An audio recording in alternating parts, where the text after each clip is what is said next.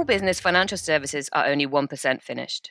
Our latest research examines the jobs to be done and cultural insights on what US business owners need and the digital services that will help them meet their goals. Download the research for free by heading to bit.ly forward slash digital SMB. That's bit.ly forward slash digital SMB, all lowercase. This episode of InsurTech Insider is proudly brought to you by Deloitte. They are focused on uniting the bright ideas from InsurTech with large scale traditional carriers and everything in between, bringing their wealth of industry experience and technology know how into the mix and helping to drive the pace of change and transform insurance as we know it.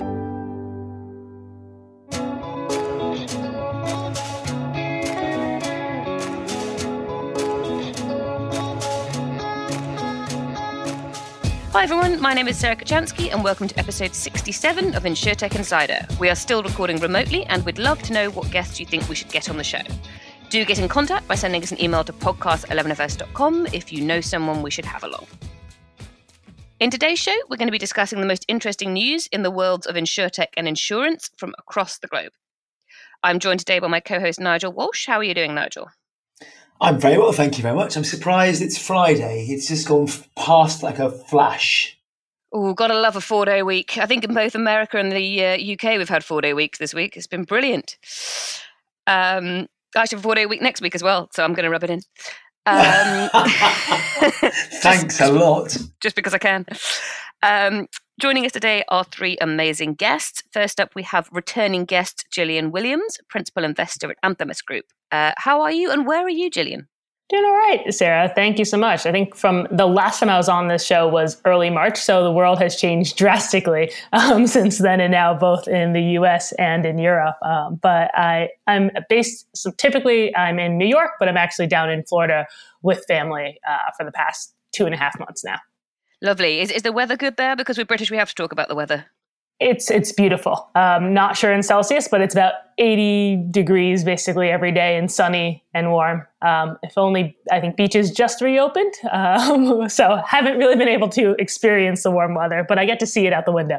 Well, I hope it continues for when you're allowed back outside. Um, can you quickly recap for any new listeners what Anthemis is and what you do there? Of course. So Anthemis is an early stage fintech focused venture capital firm.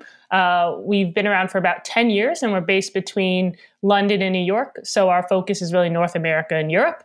We invest pre seed to Series A um, and we invest in everything across fintech. So uh, financial services, insurance, um, real estate, and then a lot of the sort of data and technology layers that can be in that space as well. Um, and I'm a principal on the team, uh, part of our investment team. So everything from sort of sourcing due diligence to working with our portfolio companies and taking board seats as well. Perfect. Well, thank you so much for joining us. Um, secondly, we have Alex Dalyac, founder and CEO at Tractable. How are you doing today, Alex? Doing well, thanks. Thank you for having me. Can you please tell us a little bit about Tractable? Sure. Uh, so we are uh, London headquartered, five years old, and what we do is uh, AI for accident and disaster recovery. So if you think of anything from an accident on the road, but potentially also natural disasters, whether it be floods, hurricanes, or wildfires, whenever you've got damage, obviously insurers are usually the ones to, to pay out. Recovery always starts with sending a human out to look at the damage, appraise it, and figure out how to fix things and how much it's going to cost. But there's been a breakthrough in artificial intelligence where you can actually classify images as accurately as a human. So we are taking out that manual element so that response to accidents and disasters can be faster as well as recovery. Um, in terms of where we are in our life cycle, uh, we've got a team of over 100 offices in London, New York, and Tokyo. We've raised over $55 million in uh, venture capital funding. Brilliant. Well, thank you so much for coming along. Um, and last but by no means least, we are joined by Amrit Santhirasenan, co founder and CEO of Hyperexponential. How are you doing today, Amrit? I'm very well, thanks, Sarah. Very well. You did very well there, I've got to say. The whole sentence, that was seamless. Just wait till I mess up my own name at the end. Uh, brilliant. So, can you tell us quickly what Hyperexponential is? Absolutely. So, uh, Hyperexponential uh, makes a platform for insurance companies to design, build, deploy, and then apply mathematical models uh, in their businesses. Uh, they use them for lots of things. Uh, mathematical models are used a lot for insurance pricing in particular. That's my background. I worked in the specialty insurance markets for 15 years uh, and got thoroughly fed up with not being able to buy software to do my job, despite it being a $220 billion insurance market around the world. Uh, so I decided to do what foolish founders do uh, and solve the problem myself. Um, yeah, so uh, we do that. Our, focus is on providing uh, an order of magnitude speed increase in building these models. Um, it's historically taken a really, really long time, a lot of people, a lot of effort to get these models built, uh, orders of magnitude, um, kind of weeks or months. Uh, where we've got that model build and deploy process down to a few days. Uh, and we also focus on a really, really great user experience because it takes actuaries and kind of mathematicians, it takes underwriters, and it takes IT teams uh, a huge team effort to get this work, uh, to get things to work smoothly. And our job is to provide them a one stop shop to make all of that really, really seamless. Brilliant. Well, thank you for joining us today. Uh, let's get on with the show.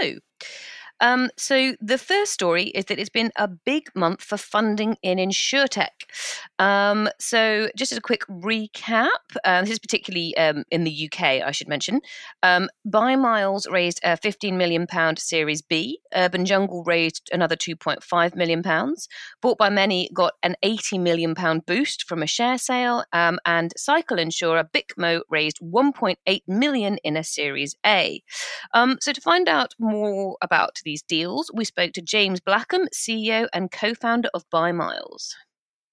We're thrilled to announce that By Miles has just closed a £15 million Series B funding round. Securing funding at the moment hasn't been easy, and we're incredibly grateful to investors that are joining us on the journey to build out the future of pay by mile car insurance. The round was led by Commerce Ventures, along with our existing investors, Octopus Ventures, InsurTech Gateway, and Jamjar Investments, who are also continuing to support us. We're going to use the money to continue to grow, carrying on with our mission to bring a fairer kind of car insurance to as many people as possible. Now more than ever, flexible insurance is essential. Times have changed, and so have driving habits, and that really needs to be reflected in car insurance premiums.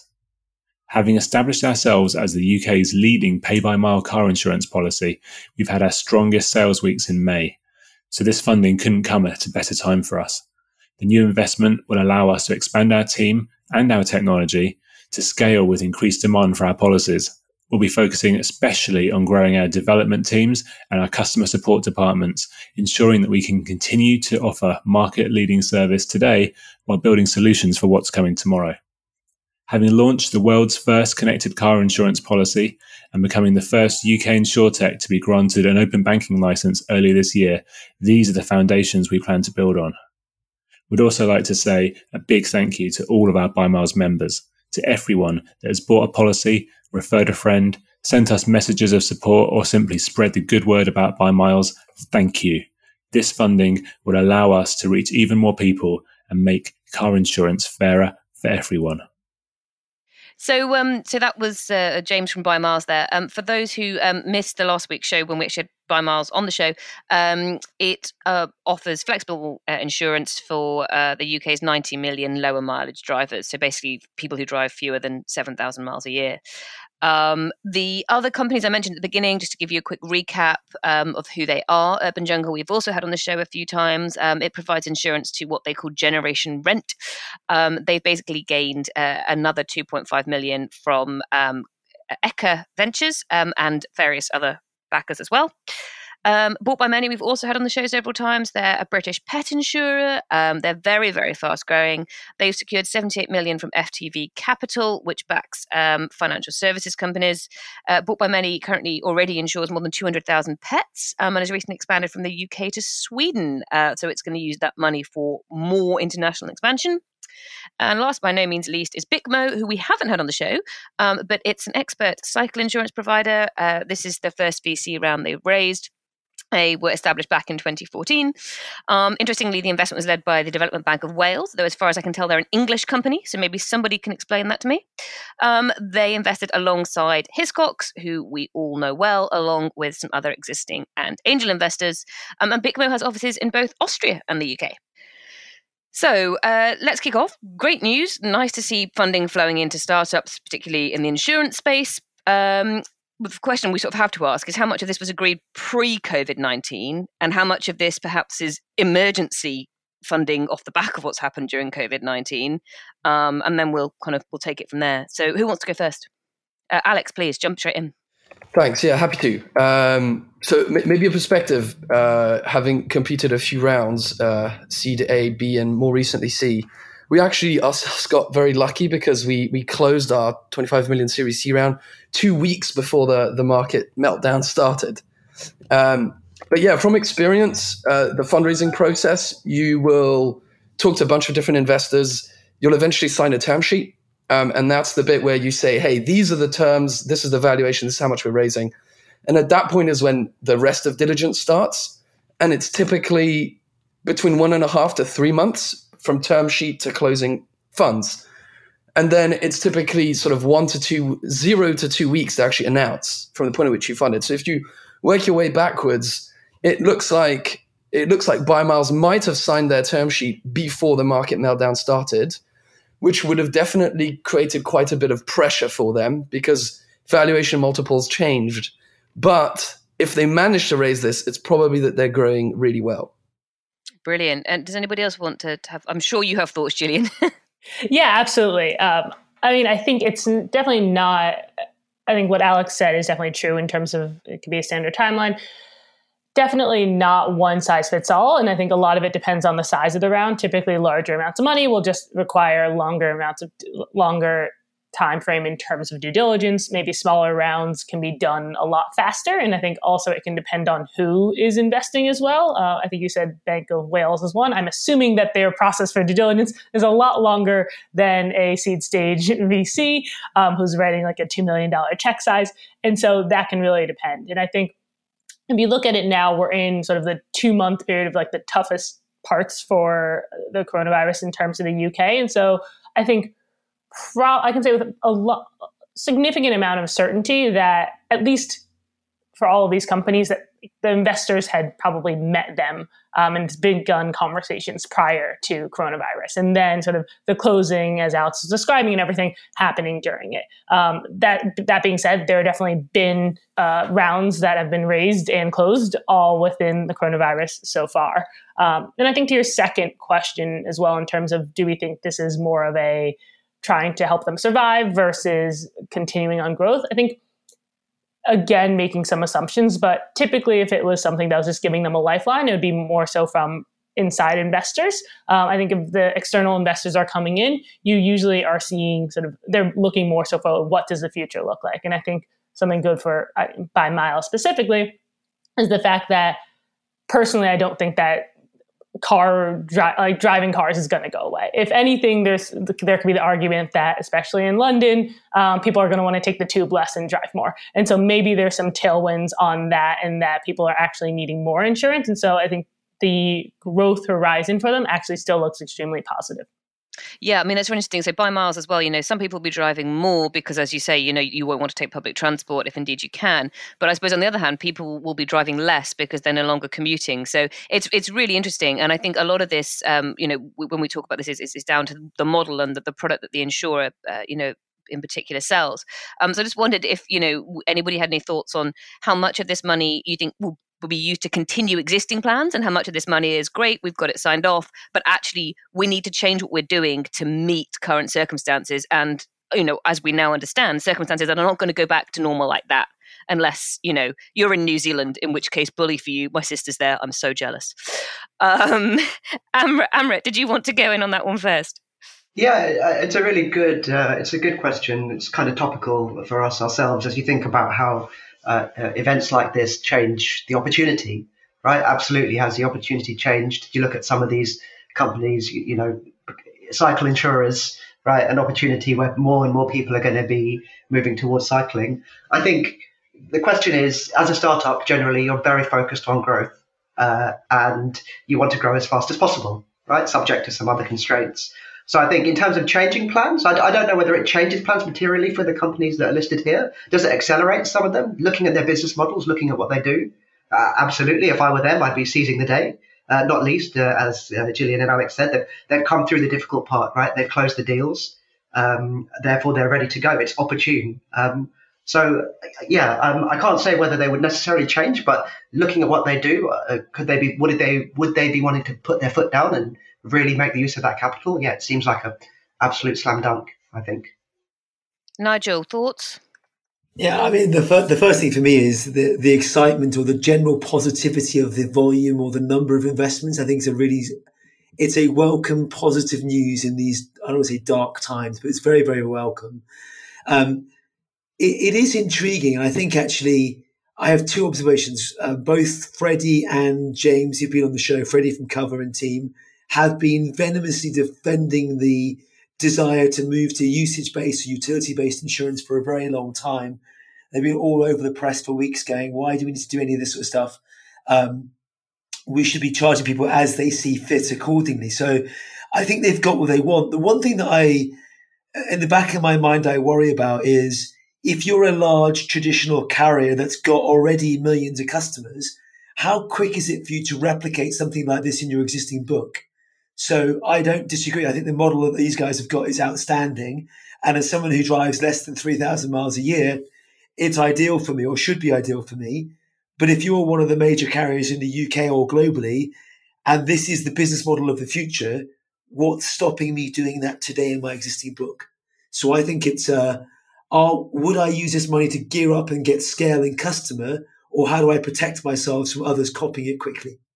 Interesting. Does anybody else want it? Jillian, did you want to jump in on that?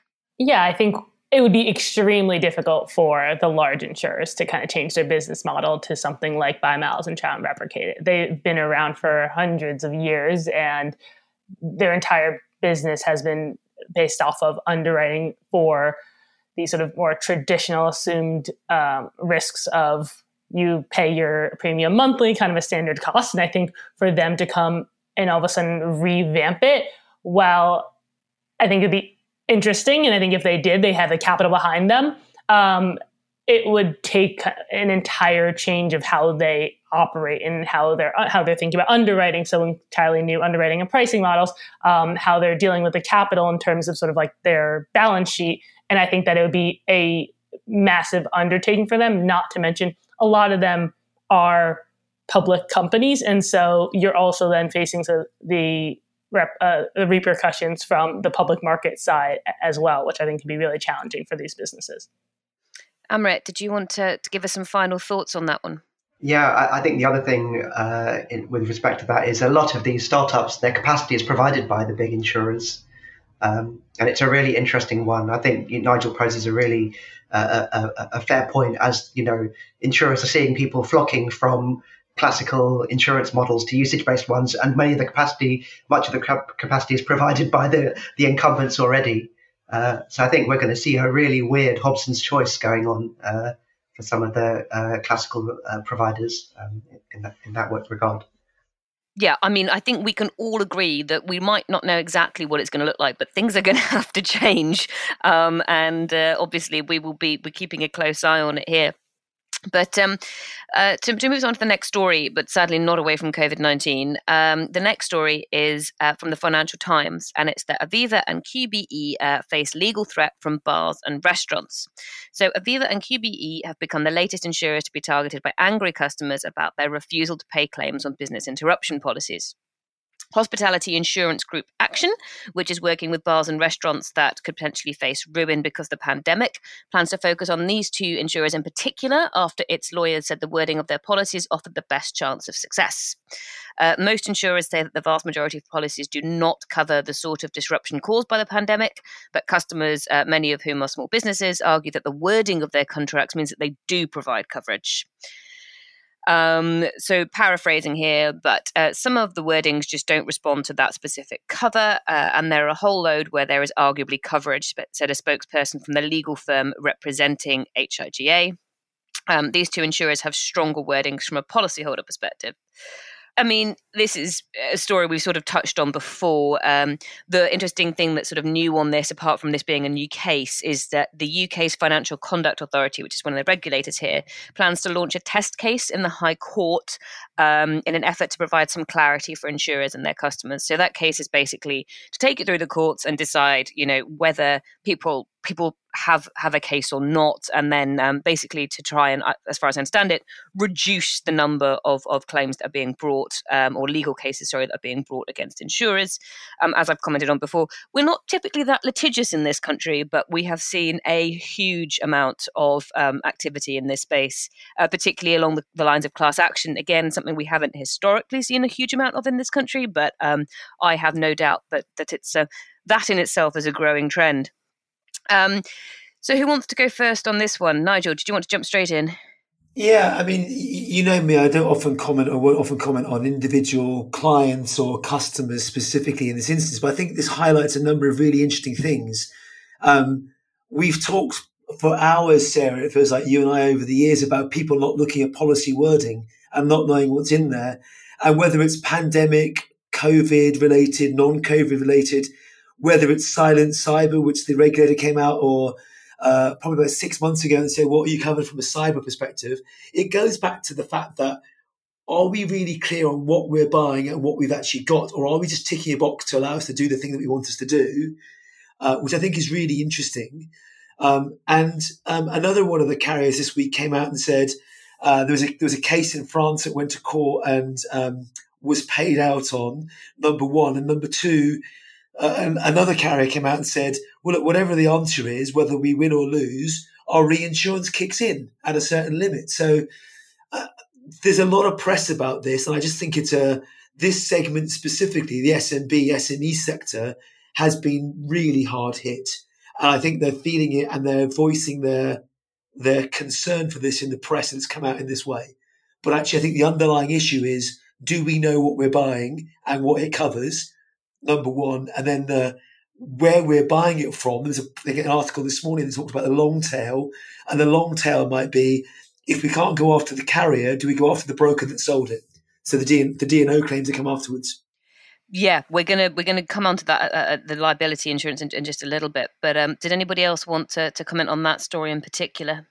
I mean, I think to Nigel's point, you're highlighting one of the key areas of potential advantage for startups in this space is that I think a, a lot of them see the problem as, for all types of insurance, but especially when it comes to insurance for small medium businesses, is the fact that policies aren't like a lot of people cannot understand the wording in policies. And even the fact that this has to go to courts and you're getting different lawyers and different opinions on it clearly means that it's not clear cut in terms of what exactly is being covered. And so i think that's a huge opportunity for startups to be able to kind of clearly outline here's what's covered here's what's not here's when you qualify here when you here's when you don't um, and make it in a way where customers actually know what they're buying. Because i think that yes in some ways people just are buying it to take a box especially if it's compulsory insurance but in others it's just too much of a burden to try to understand it or they just honestly cannot and so they might just choose uh, this looks like the cheapest or this looks like the best value. Sure, let me buy it.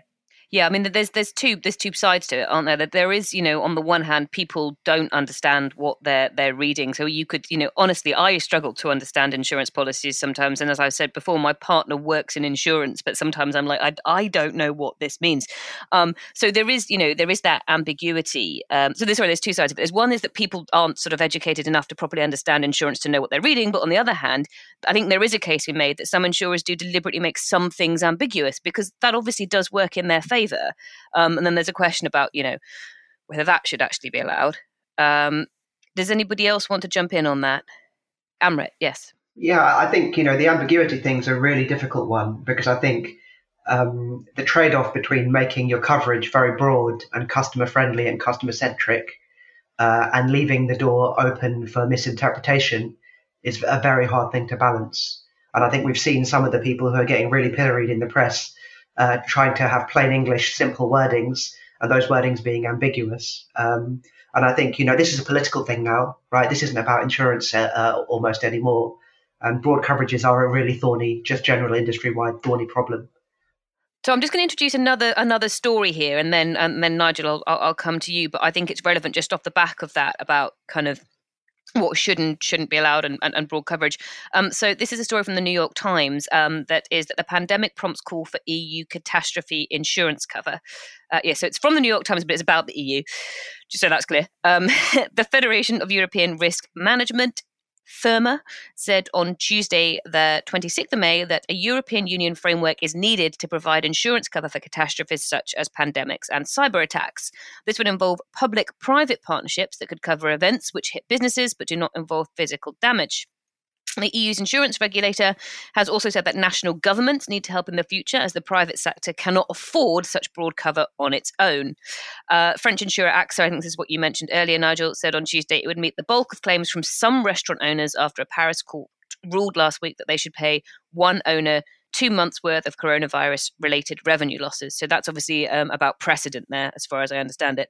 Um, Nigel, did you want to, to go first on that? Yeah, it, was actually um, it's it's kind of all related. One of the ones that came up this week when the New York Stock Exchange opened. I don't know if you saw the press that said um, people will start to return to work, but they're going to be made to sign a waiver so that they cannot sue their employer. And I found that intriguing. Back to your point about the UK not being litigious. So what if we bring people back to work either in an individual environment or an environment where multiple people get together to do their job? How do I how, how can I exclude duty of care from my work, my employer's liability to do that in the first place? Well, I don't think you can in the UK. Maybe you can in, in North America. Jillian, one for you perhaps, but I thought it was really interesting. And then to your point on global insurers, I mean, if you're setting a precedent in one country, how do you then not replicate that in multiple countries? So I think every, everyone's keeping their eyes eyes and um, ears peeled as to what goes on country by country. We've seen a Swiss insurer automatically pay out 50% of these things, whether they were there or not.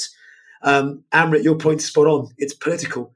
You know, the, the, the, the government that puts money back in small businesses' pockets is the one that's going to get revoted back in. And that was quoted to me from a friend in the, in the US where there's an election uh, looming, right? Uh, yeah, to your point, Nigel, I think I think there's a couple of things about whether you can do it in the UK or not. I suspect you cannot under EU law, but as that will no longer apply to us relatively shortly, I'm sure somebody will find a loophole. Um, and second, just as an interesting point, it's not necessarily related to insurance, but uh, I think it is related to your point, is that uh, trade union membership has gone through the roof in the last few months in the UK. Now, as far as I understand it, I, I don't know how it works in the US. You'll have to forgive me, but I, I don't know if they're as big or as powerful. But um, I think perhaps that's the mechanism people are using in this country rather than insurance to, to try and protect themselves. Um, did anybody want to, to, follow on from Nigel there? Well, no. Um, I, I was just going to say, kind of to your point about the New York Times article, I think you are definitely going to see the growth of somewhat of a subset category or new category of business interruption insurance around the non-physical damage side.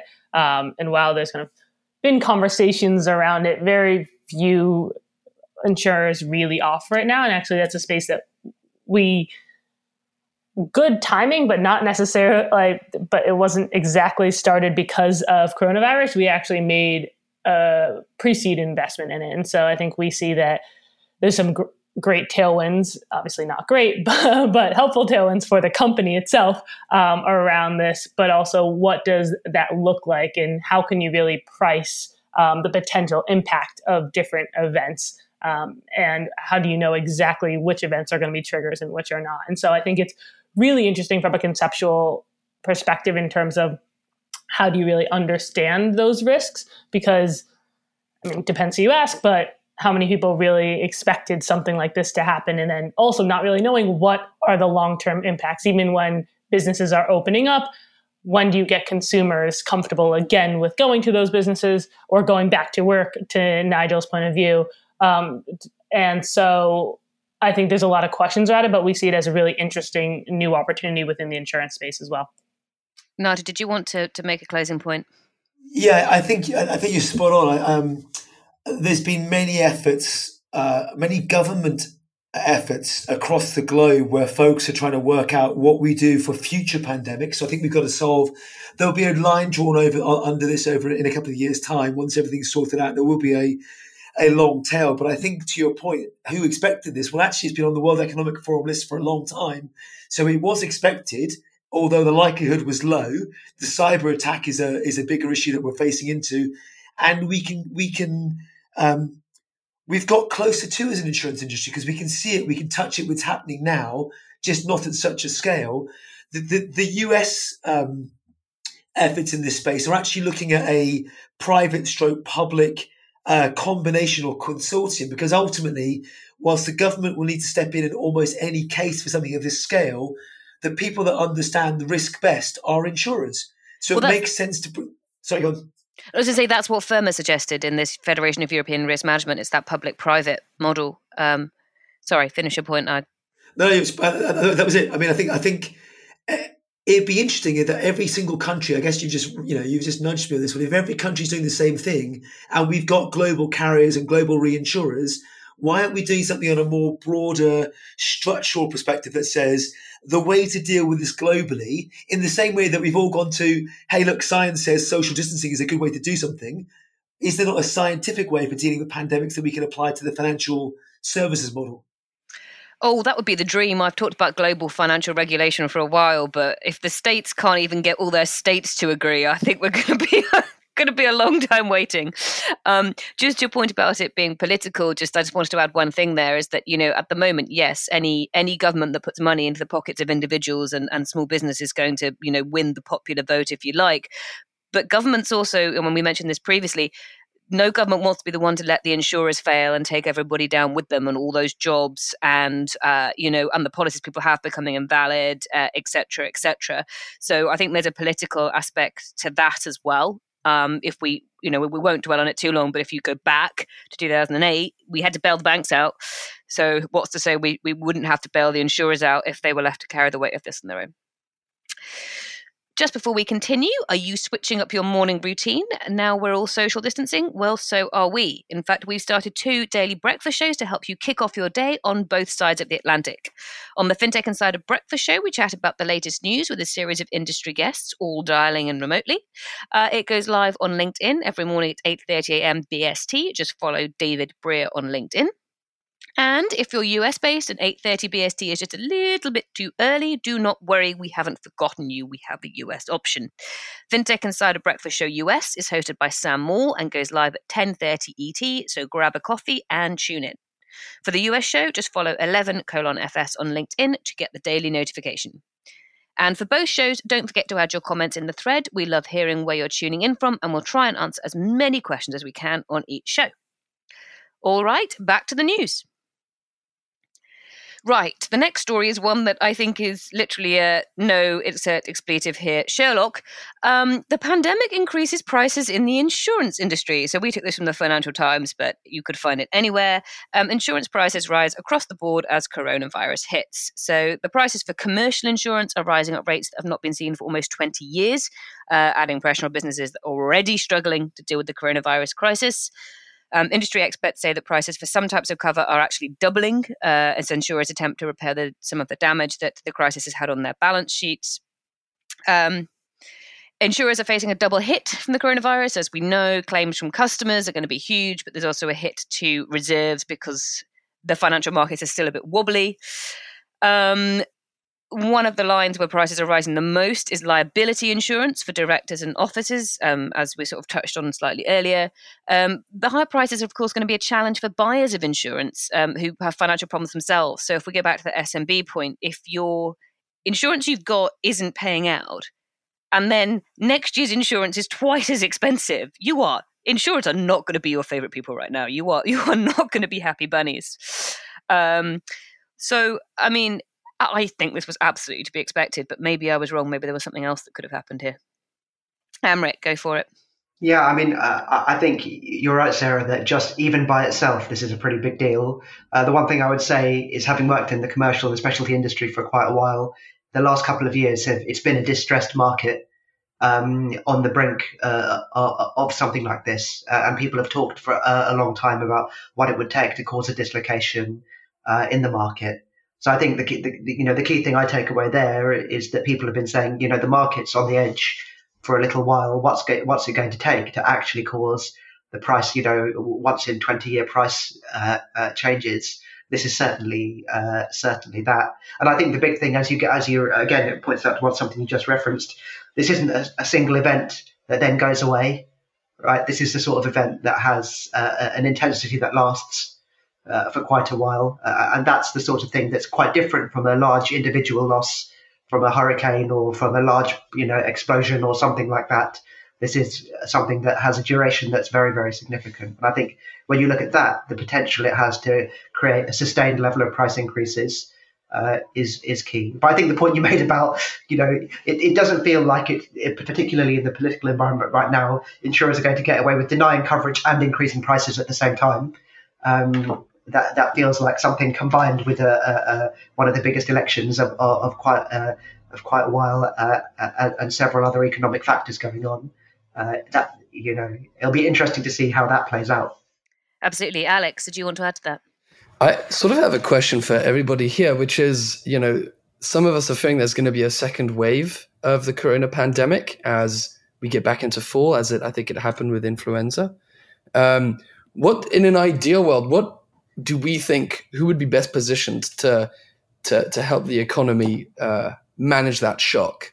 Do, do we think the insurance sector, the private sector, should be able to weather it as long as prices are well adjusted, or is that something governments should be doing, or, or is it a mix? Then that goes back to that public-private conversation, doesn't it? Um, Amrit, did you, you wanted to respond there? Yeah, it's a really good question, Alex. I think one of the things people often forget at times like this, in the, again in a highly politically charged environment, is that theoretically insurance is for events you're not sure is going to happen. Um, and if you have a certain, you, you, know, if something is guaranteed to, to happen, the risk mitigation metric uh, measures, insurance is a particularly good one because insurance companies that think they're going to certainly going to have a play to pay a claim out don't charge very very appealing prices. Um, I think you know Sarah's point about public-private partnership you know, I think insurers are very well placed to talk about the mitigants and what can be done to reduce the, the, the likelihood of something happening again because they've got a very vested interest in understanding when they set premiums what the factors are that drive that. Um, but it feels to me something that needs to be really be managed in, in concert with the government and the government's actual measures to control the risk uh, through the front door rather than going, you know what, if you get sick or if you get interrupted because of something again, we're going to pay out. It doesn't feel like something that's a, a, a, a strategy that many insurance companies, having taken a huge kicking right now, are going to want to jump jump on. Because I know Nigel was saying that there's reinsurance as well. So I, am wondering, uh, of course, if your goal when you're running an insurance company is just to maximize the profits, you're going to want to try and get the government to come in as much as possible. But with all these layers in the private sector built in, could it also be enough to, to weather it? It, it depends on where. Uh, the, I'm, I'm trying to, in my mind, display a visual that I've got. And it depends on the organization that you are and if you're public or private. So if you're PE backed versus shareholder driven, in my mind, and it depends on who your buyer is. So we are five individuals on a on a Zoom conference call recording a podcast that know and love insurance. You go to the average Joe in the street who's not been driving or whatever else or not doing stuff, and they've seen their prices go up and their pension investments go down you've got a double hit in the pocket of a, of a consumer or individual. And that just spells bad news for, for the end user. If you're a professional buyer of risks or insurance or whatever else, you understand the rationale, but that cost has got to be baked into the cost of goods going forward. If you're therefore doing uh, events um, at a concert venue, or you're flying planes, or you've got marine, or you're running a rail network, and your your new normal for um, aviation is running your planes at 30% capacity, then prices, you know, I saw an article the other day that said London to New York economy prices had doubled. So you're going to run twice the number of planes to get the same capacity back, which will take four years to get there. I mean, it's it's a really horrible circle if you try, depending on where you enter it, what you're entering it for. So if you're an end, user with investment or a buyer, I'm not sure there's an easy, straightforward answer to it. Um, just to add to the problem there, of course, you're going to have a couple of things. You're going to have people who just cannot afford to buy insurance anymore. They just can't. Now, if you're a business, there are some businesses where you have to have certain types of insurance in order to operate, particularly um, if you're in, I don't know, hospitality and some areas like that. You know, particularly, uh, certainly in this country, the law requires you to have certain types of insurance in order to operate. If you cannot afford that insurance, you're going to go out of business because you're not legally allowed to operate. Um, you know, for the people who do have a choice, who are choosing whether to insure or not, if it's that much more expensive, you might think, well, blow that. I'm not going to bother. Now, the savviest people will go, I'm not going to bother with insurance. I'm just going to put a bit more in my savings every month um, and, you know, use that to cover anything that goes wrong with, I don't know, the boiler, let's say, or, or, or having a flood in the house. I don't know. Those are types of insurance I know you can choose from. Um, but the end result of both is that insurers actually get less money because fewer people are buying insurance. So I think there's possibly a knock on effect there as well. I completely agree with that. And I think to add even further, Sarah, is that there's a lot of people who, I mean, traditionally in a normal environment couldn't afford to necessarily add more to their savings, but especially now when unemployment is at its highest, at least in the US, highest ever, but um, economies are suffering globally.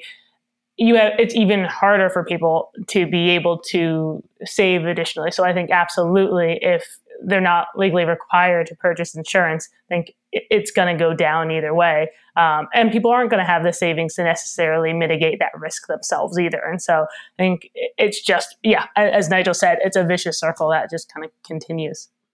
Well, if anybody has the solution, please do let us know. Let us know privately, and we'll patent it, and then you know we'll, we'll share a cut of it when we start our own business. Um, one one last thing, sorry, sorry, very quickly, and, and I, I, have heard this from a number of uh, friends in the industry. We mustn't also forget that while some will be significantly hit, many insurers won't be hit at all because they don't do BI. They haven't got any. They might have a single whammy rather than a double whammy. So in some cases, you could argue it's no different than an average cat year. Sorry, average catastrophe years.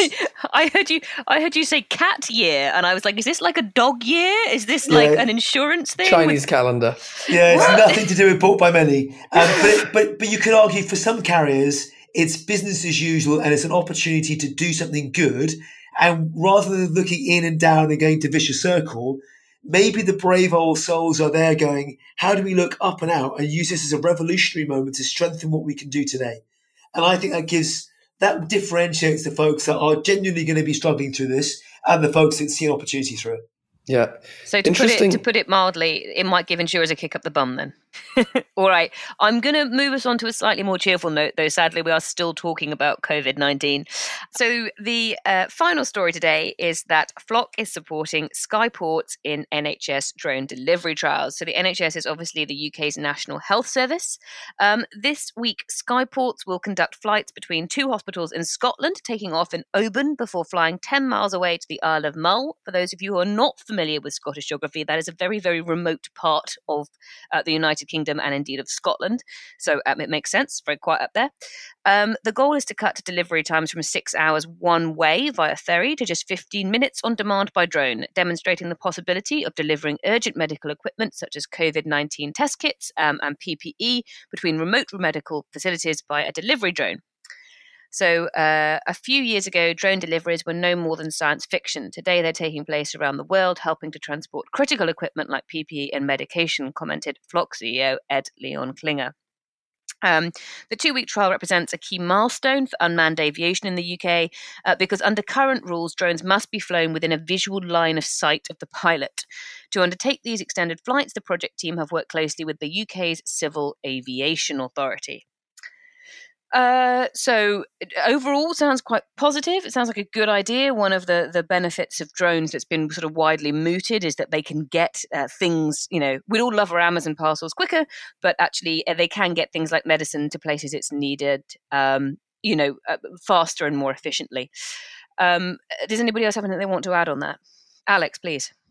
Yeah, I'm just trying to curious to understand how it works. So, if the drone has to remain within your line of sight I'm sort of picturing it zooming across a ferry uh, along the shores of Scotland. Uh, so, so where's the person? To, it doesn't have to. It, it, at the moment, it should do, but they've got an exemption for the test, is my understanding. Very nice. Because I, I agree. We, I remember that time where we all imagined. I think Amazon was doing a lot of PR around. We'll have drones delivering parcels to you, and then that big limitation on on the drone having to remain within your line of sight. It's it's it's very interesting. So that's an exemption that that that could be a very interesting development for for the drone space. I, I, I mean, I think this is it's awesome in lots of ways, right? Isn't it? I think it's an example of uh, something new being done and insurance being used to to enable something new by providing a backstop to something that which uh, you know is arguably new, uh, inventive, and therefore a little bit more risky. But if insurance is being used and a modern provider like the Flock guides are being used to mitigate some of that risk, it's allowing us to do new things. Uh, and ultimately, that's when insurance adds the most value, right? It's when actually it, it, it creates, um, it enables opportunities that wouldn't have been done before. Uh, so it, it's absolutely great if you uh, look at the risk or the whole concept of insurance in the first place, our goal in life is to remove risk. And there was a thing on the news a while back when pandemic was week 603, I think, or whatever we were in. Uh, but it was a, it was like an old uh, an older lady, like your grandma, who had to go to the local village in Ireland to get her medicine all the time, and they were delivering to her front lawn um, her medicine from a pharmacy and I, and you see all sorts of examples. You see, you know, pubs delivering pints and bottles of beer to people, but delivering someone's medicine to keep this lady away from risk shows you how we can start fixing things at the customer all the way through. And if you go through the chain, lady hasn't got to go to pharmacy or put herself in harm's way as a high risk individual to get the drone in the air. We're solving that with risk. It just shows you how important insurance is. And, and, and you know, kudos to Ed and um, and John and and uh, the, uh, Anton and the entire team over at Flock. It's a really really cool thing. Uh, the whole the whole not not seeing your drone. I nearly lost mine last weekend. I was flying it with my little guy in the in the garden, gust of wind, and it went. And I was running down the street going, "Oh my god!" Followed by my little guy going, "Have you lost it, Dad? Have you lost it?" I'm like, I don't know. Never mind so, losing it. Did you decapitate somebody's cat or you know hit somebody? I want my drone back. I have never panicked like it in my life. So I have to say, actually, until you've flown one and it's been taken off in a gust of wind, and mine's obviously recreational play thing, um, you can see very quickly how how how just skilled the pilots are that use these things day in day out, and why you need. Um, you know, a real time experience, a real time risk engine to go, hey, there's a gust of wind coming. Is that if, you, if anyone watches um, the SpaceX thing the other day, where they're a hundred miles away, stop the launch. So having that insight brought together into a dashboard and tell you whether you can fly or not fly or what the risk is going to do and insure it is amazing, truly amazing. Yeah, I mean, I think I think the um, the the it's modern insurance for you know what I would say is like the modern world, but then the modern world changed, and I'm not quite sure what the modern world is anymore. Um, and I've just banned the phrase "the new normal." Um, I think the interesting thing about this, for me, particularly when you're looking at the medical stuff, is the need to balance the ability to use these drones to get medical care to people who need it and not people who can afford it. So maybe we have to balance it, but the people who are doing the drone deliveries of the medication um, are also doing you know pr- private amazon deliveries on the side or something because you don't want to have a situation where the only people who can afford to have their medication delivered by drone uh, sorry, the only people who can get medication delivered by drone are people who can afford it. So there has to be a way to balance that, and I think that the drone operators' business models are going to have to find a way around that. Um, Jillian, yeah, and I'd say that that's probably a a longer term risk. I will say Flock is one of as an Anthemis portfolio company, so we're really excited about this opportunity. But I think that's more of a longer term risk. I think where the most value in something like this, and especially delivering medicine, is in more remote areas where you probably aren't having the wealthiest people anyway. And there's a company in San Francisco called Zipline that a close friend of mine works for, and um, they've been delivering medicine in East Africa for some years via drones as well. And so I think where you're seeing the greatest impact and the real focus of this right now is where people can't necessarily get access. And so I think, yes, at some point in whatever distant future, when drones are delivering everything and Amazon's using them and every delivery service is using them, then I think that becomes more of a risk. But I think it's really broadly been targeted at more areas where access and need is a problem. Good. Well, let's let's hope that that maintains focus. I'm going to have to wrap us up there because I know that we could all talk about all of this all day. Um, that wraps up the news for this time. Uh, where can our listeners find out more about you? Do you have a website, a Twitter handle, LinkedIn you'd like to share? Jillian, how about you? Yeah, um, anthemis.com. And then also you can find me on Twitter with my handle is Jill Will NYC. Perfect. Amrit, how about you? Uh, you can find me on LinkedIn. That's where I'm most active. Uh, you can reach out uh, to via hyperexponential.com uh, as well. Alex, how about you? Uh, you can find us at www.tractable.ai. Perfect. And Nigel, when you're not running down the street looking for your drone, where can people find you? Lying on the floor crying that I have not decapitated the neighbour's cat. No, I am on Twitter at Nigel Walsh or on LinkedIn. You can find me on Twitter at Sarah Kocianski. Thank you to all my guests today, to Jillian, to Amrit, to Alex, to James from By Miles, and as always, Nigel.